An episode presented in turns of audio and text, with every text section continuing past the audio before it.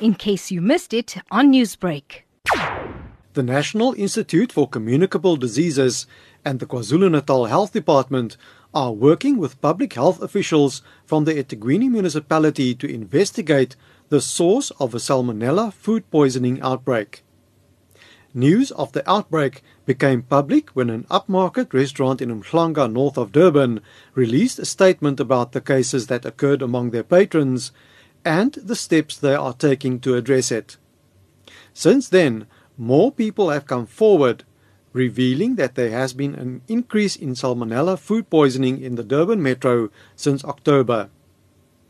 eThekwini municipal spokesperson Msawakhe Mayisela explains. Uh, our guys at eThekwini, they jumped in and uh, you know conducted their own investigation. And obviously, in the event that we have got outbreaks of this nature, there will be you know a need for us to work together to see to it that we arrest whatever outbreak. Dr. Krishni Moodley, a microbiologist from the laboratory group Lancet, explains that salmonella food poisoning is caused by a bacteria usually found in the stomach of animals and birds.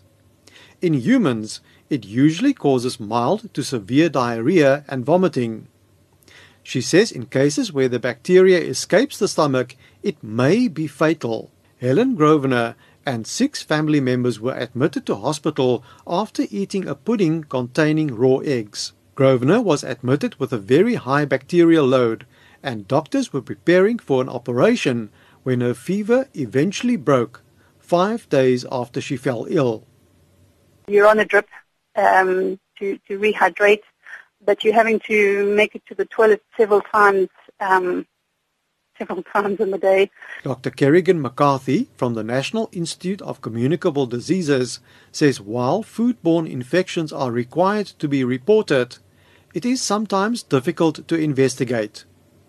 These particular outbreaks are very difficult to investigate. One has to obtain uh, stool specimens or vomit specimens from patients, and then one also has to obtain food specimens. Barrett says they are expecting the results of their latest laboratory tests during the course of the week. I am Dries Liebenberg in Durban. Newsbreak, Lotus FM, powered by SABC News.